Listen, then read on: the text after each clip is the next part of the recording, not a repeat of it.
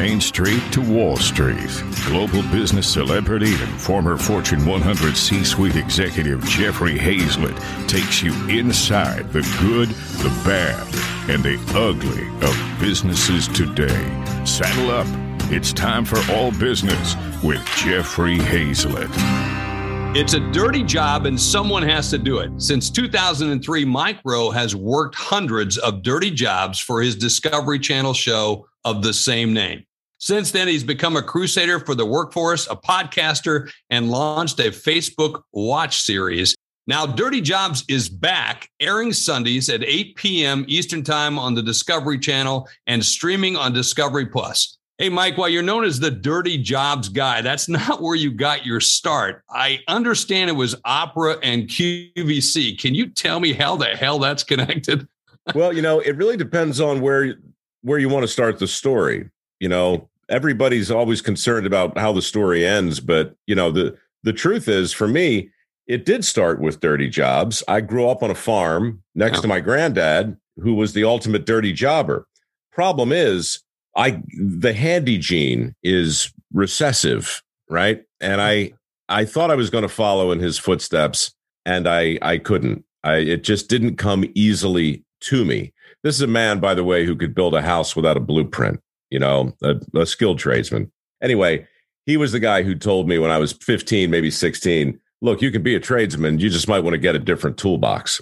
And that's what got me thinking differently about how to make a buck. And as it turns out, I could carry a tune. I crashed an audition for the Baltimore Opera when I was 20, got in, and uh, wound up staying for eight years. You know, I just did it to get my union card so I could work in TV, you know, but uh, the music was great.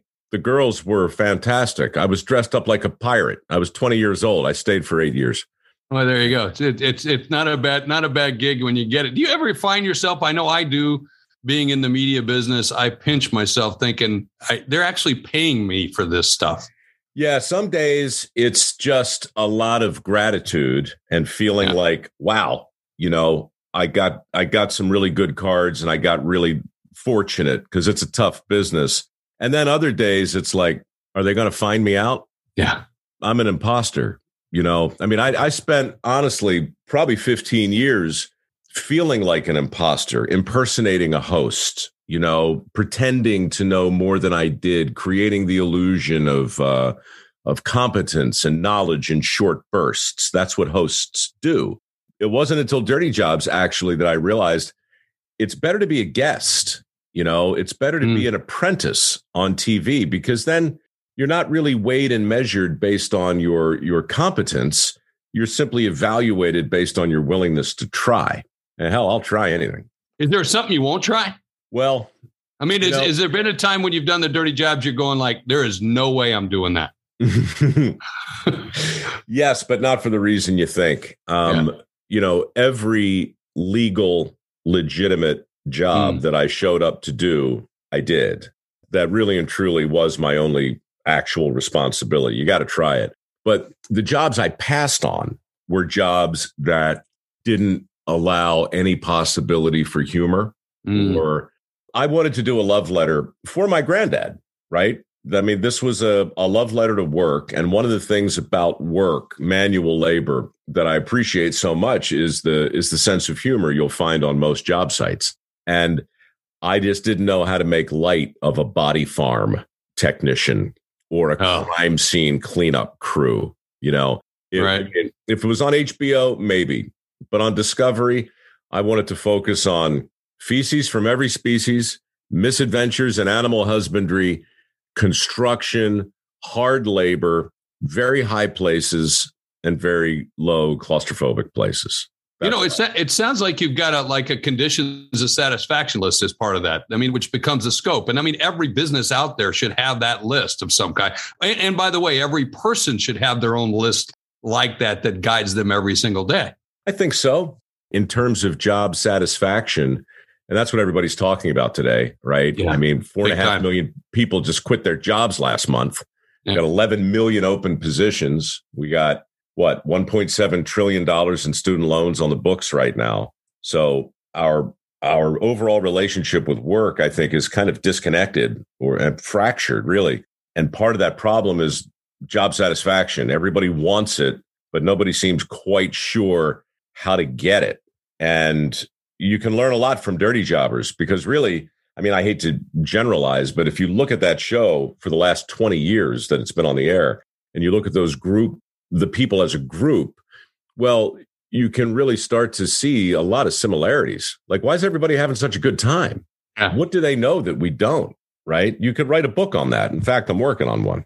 And they're hard. They're they're they're kind of they're hardworking people. They're real people. They're transparent about it, you know. And that's a that's a unique thing that you don't always see. I certainly have sat in a lot of boardrooms around the world, and you know, Fortune 100 companies, and I don't quite see the same kind of work ethic, you know, well, that you say you see every single week on your show. No, well, that's that's a fact, you know, and work ethic is a choice. You know, it's not something you're born with. You have to choose to develop it. And you know, the the thing I'm most proud of about Dirty Jobs is actually the the foundation that evolved organically from it. You know, I've been running mikeroweWORKS for 14 years now, and the scholarships we award are called work ethic scholarships. Mm-hmm. We look, there's a scholarship plan for everybody, academic, talent, you know, scholastic, obviously, music. I mean, there's all, yeah, all of it. Yeah. But to affirmatively look for and identify individuals who are willing to learn a skill that's in demand, willing to travel to where the opportunity is, who show up early, who stay late, who take a bite of the crap sandwich when it comes around to them from time to time, finding those people and giving them the tools they need to to prosper in a trade you know, that's gratifying. And I think it's important. And I'm privileged to do it. C Suite Radio. This episode is brought to you by La Quinta by Wyndham. Your work can take you all over the place, like Texas. You've never been, but it's going to be great because you're staying at La Quinta by Wyndham. Their free bright side breakfast will give you energy for the day ahead. And after, you can unwind using their free high speed Wi Fi. Tonight, La Quinta. Tomorrow, you shine. Book your stay today at lq.com. At Evernorth Health Services, we believe costs shouldn't get in the way of life changing care, and we're doing everything in our power to make it possible. Behavioral health solutions that also keep your projections at their best? It's possible. Pharmacy benefits that benefit your bottom line? It's possible. Complex specialty care that cares about your ROI? It's possible. Because we're already doing it. All while saving businesses billions. That's Wonder made possible. Learn more at evernorth.com/wonder. You know, it's hard work to do the shows. I know what that's like. Uh, people think, hey, TV's easy and busy or, you know, easy thing to do. But, you know, I mean, we're hauling around equipment. Even though you're the host, you're helping out. I'm sure you are helping out with that stuff, you know, with the guys and gals that are working with you. I'm sitting here thinking 20 years of the show, more than 170 episodes, all 50 states. How often do you see an old clip and don't remember the job? Dude, that is maybe the most alarming phenomenon in my life. And I was talking to Jay Leno the other day on my podcast, and he he said the same thing. You know, he he remembers every joke he ever told, but you know, you do a few thousand Tonight shows, and they're entire monologues that you just don't remember. So for me, yeah, when I it doesn't happen as much on TV as it does online. When I go online and somebody posts a clip, for instance, like 30 years ago on QVC, this just happened the other day. I got a note on my Facebook page from Paul Anka. Paul Anka, who's like, he must be 90 years old. Oh, at least, at least, yeah. And so he's online and God knows how he found it, but he, he found a clip of me demonstrating the very first karaoke machine for sale in America. And it was midnight on the QVC cable shopping channel. And I was singing My Way, a song that he wrote. Right. And so he's playing this clip for me and I'm looking at it and it's like, there's no doubt this happened. That's me. I'm you don't remember any of it. None. Nothing. And, and, by the way, at some point you thought that was a good idea.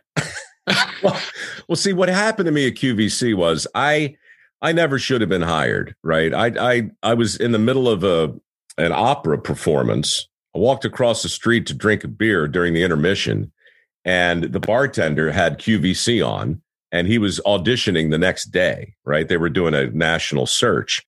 So um, he bet me I couldn't get a call back. So I went down there, I auditioned, talked about a pencil for eight minutes, got hired. And three nights later, I'm sitting there on live TV talking about the Amcor negative ion generator and the health team infrared pain reliever and this whole box of crap. I didn't know what it was, but it was the craziest three years of my life. And so much of it I don't remember because I never really gave in to the shift work. I worked the overnights, but I was I was up all the time. So I was never really awake. I was never really asleep in those days. And I was usually coming from the bar and restaurant down the street. So I usually had a few pops. I'd go on the air and I'd sit down and I'd try and make sense of gold lobster claw style safety class hanging onto some trinket made of burnt topaz or some stuff. I don't remember tons of it, but it's all online. Somebody posted all these old VHS videos. So yeah, every now and then when I want to feel super weird, I'll sit down, you know, I'll pour a little whiskey and I'll watch myself doing things I have no recollection of doing. You, do you ever? I look back on some of that stuff, and I don't really get, um, you know, thinking back. Oh, I would have done that differently or something. But every once in a while, I look at something and go like, what was I thinking? What was the thought process behind that? You corny bastard, you know, something yeah. along those lines. Do you get those same kind of feelings? Yeah, I do. You know, for me, I mean, aside QVC is just one long, giant sphincter tightening flop sweat. Like you, yeah. you just look at that and you're like, what in the what in the world were you doing? But there's some moments in dirty jobs early on when um you know when I realized that I wasn't going to host the show. I was going to be a guest. And once I made that determination, I realized, well, what would a good guest do? A good guest would say anything that popped into his mind as though he were talking to a friend, right? So I said a lot of things on that show, especially in the first uh, in the first season. That's just pure eight year old nonsense. You know, I mean, every poop joke, every cheap sexual innuendo, all of it. I just threw everything out there, and so adults loved it because their kids didn't get it. Kids loved it because they were waiting for a toilet to blow up in my face. And before we knew it, we had this weird recipe for a show that really wasn't a show. It was a trip, you know. I, I mean, I know you've done a lot of TV, but your your listeners should understand the thing that really made Dirty Jobs different wasn't the dirt and it wasn't the jobs.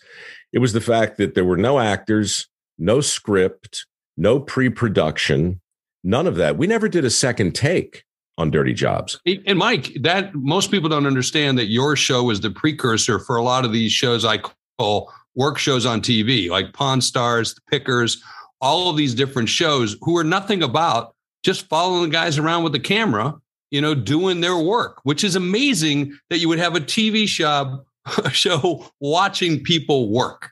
Well, look, I, I just figured this was 2002 when this really came around. And you'll remember reality TV was a thing, but there yeah. were no reality shows yet. There was Survivor, yeah. And I think Jesse James might have been making garage making motorcycles in his garage, right? So I took reality, I took that word really seriously. And I said to the network, I, I remember it like it was yesterday. I'm like, guys, we can't do a second take. A second take is a performance. And if you want a show with performances in it, that's cool. But let's get a script and let's do a sitcom. You know, if you really want an unscripted show, then what you have to do is you have to shoot it just like you would, but you need one extra camera to always stay wide and to treat the whole process like a documentary. And in moments where you have to maybe change a battery or maybe a plane flies over and, and bitches up the take or any number of things happen, you know, that get in the way of, you know, the, the job, that's when I would turn, I called it the truth cam. And I would turn to the truth cam and I would just tell the viewer, all right, here's what's going on. Here's what's frustrating. Here's why my job sucks today. Here's why I hate TV, right? I would make fun of it. And that did two things. The first thing it did was it put the people I was profiling at ease like nothing else could. Like when they saw me being that candid with the camera, they knew that they were actually in charge. They were the experts. and I was just there to keep the the show on the rails. Mm-hmm. But we were really there to to honor them. The second thing it did was it built an incredible amount of trust with the viewer because you know when a viewer sees a guy crawling through a river of crap covered in somebody else's filth you know some of them are going to feel sorry for me but none of them are going to expect me to try and sell them something. You know that that guy's not going to lie to you. He's just trying to live. And when they and when they see you turn to the camera and level with them that level of candor was very unusual. And that camera you know incorporated my whole crew into the show. And that in hindsight gave me an incredible amount of permission to push the boundaries in ways that a lot of other shows couldn't. You know and it makes people feel good about themselves which is a you know a really great thing to be able to do. Not only a little comedic relief you know you've got that going. C suite radio your brain needs support, and new OLLY Brainy Chews are a delightful way to take care of your cognitive health. Made with scientifically backed ingredients like Thai ginger, L-theanine, and caffeine, Brainy Chews support healthy brain function and help you find your focus, stay chill, or get energized. Be kind to your mind and get these nootropic chews at olly.com. That's O L L Y.com. These statements have not been evaluated by the Food and Drug Administration. This product is not intended to diagnose, treat, cure, or prevent any disease. Another day is here, and you're ready for it. What to wear? Check. Breakfast, lunch, and dinner? Check. Planning for what's next and how to save for it? That's where Bank of America can help. For your financial to dos, Bank of America has experts ready to help get you closer to your goals. Get started at one of our local financial centers or 24-7 in our mobile banking app. Find a location near you at bankofamerica.com slash talk to us. What would you like the power to do? Mobile banking requires downloading the app and is only available for select devices. Message and data rates may apply. Bank of America and a member FDIC. I want to get to ask you about the new season, uh, which I'm just excited about. And part of that is because you visit the Crazy Horse Monument, which is in my home state of South Dakota. I love Crazy Horse. I love the family. I love the story. It's been a, a you know a 70 year startup of a of a company because they're only halfway through their journey and a long ways away from it. And it literally take generations to finish. What was your biggest takeaway from Crazy Horse?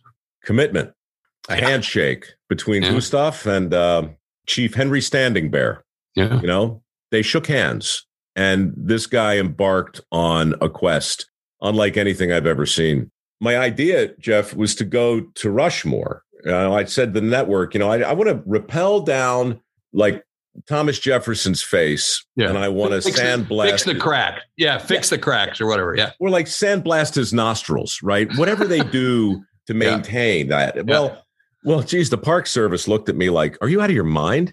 This is a national park. You, you we're not going to let you do that." I'm like, "Well, okay." I had to ask, but right up the road, there's Crazy Horse, which is bigger than Mount Rushmore, four times bigger. Yeah, but they've never taken a penny of federal money. Yeah. That whole thing is privately funded. That's all donations. So I talked to uh, Monique, you know, who was running the show there. Then I, I, I one of the sisters. Yep. One of the sisters. And they rolled out the red carpet. They said, you can do whatever you want. You want, you want to repel down the face? You want to do this? You want to do that? They let me work on his fingertip.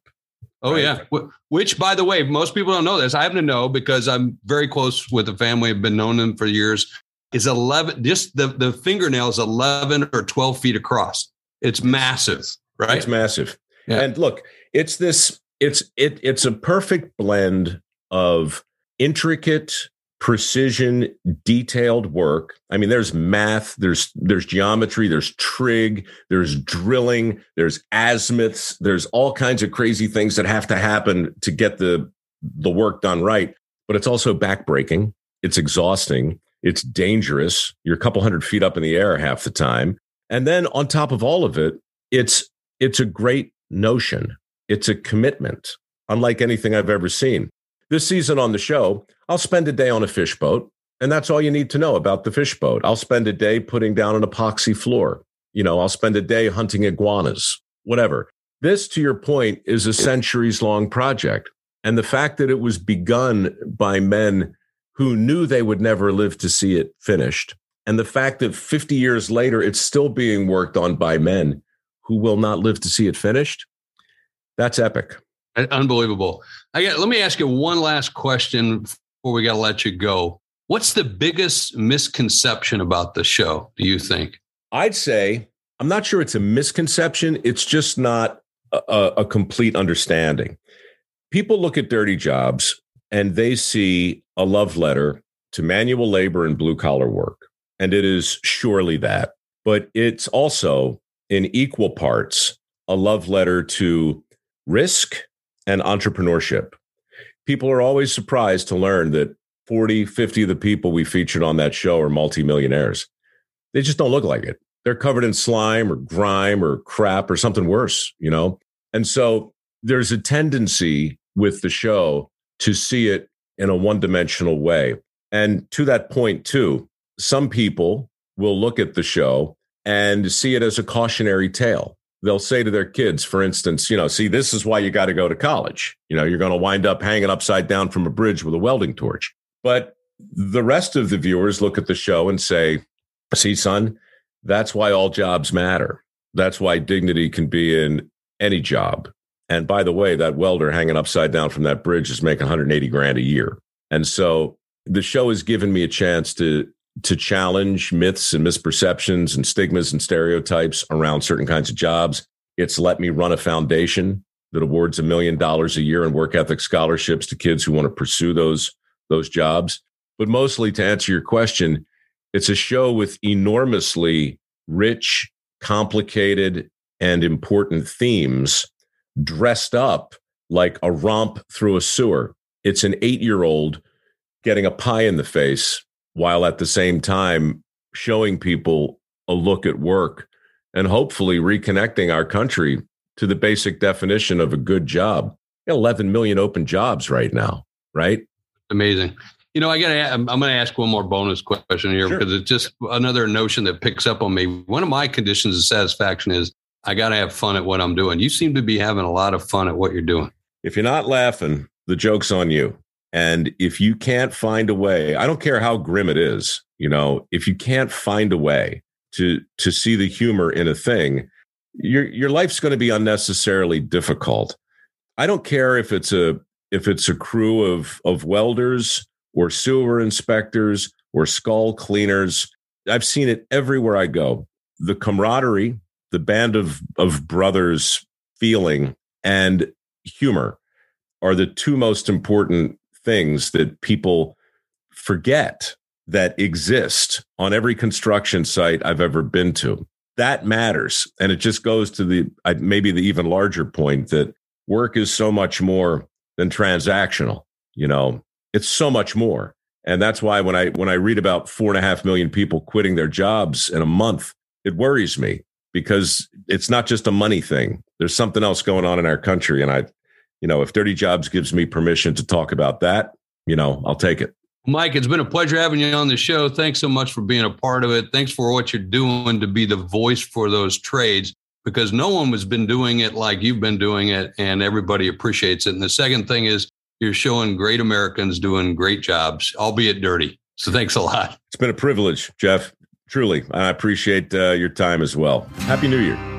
Hey, at the end of every show, I like to talk about what I learned. Let me tell you what I learned today from Mike with a sincerity around the conditions of satisfaction that he has around the show. The, those guiding principles that we have, he's got those for certainly his life, but he's also got those for the show. What is guiding your conditions of satisfaction for the things that you do, those principles and values that drive your business. And if you have those, you'll be able to get where you want to go a lot quicker, a lot faster, and usually a lot more profitable. And that's what I learned here on All Business with Jeffrey Hayzlett. Don't forget to tell your friends. And whether you're doing a dirty job or a clean one, just do a job and do it well. Thanks.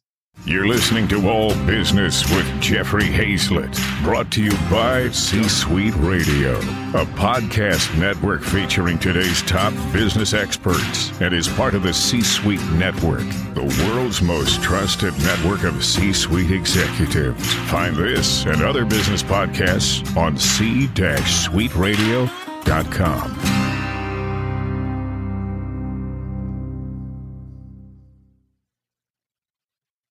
This podcast is a part of the C Suite Radio Network.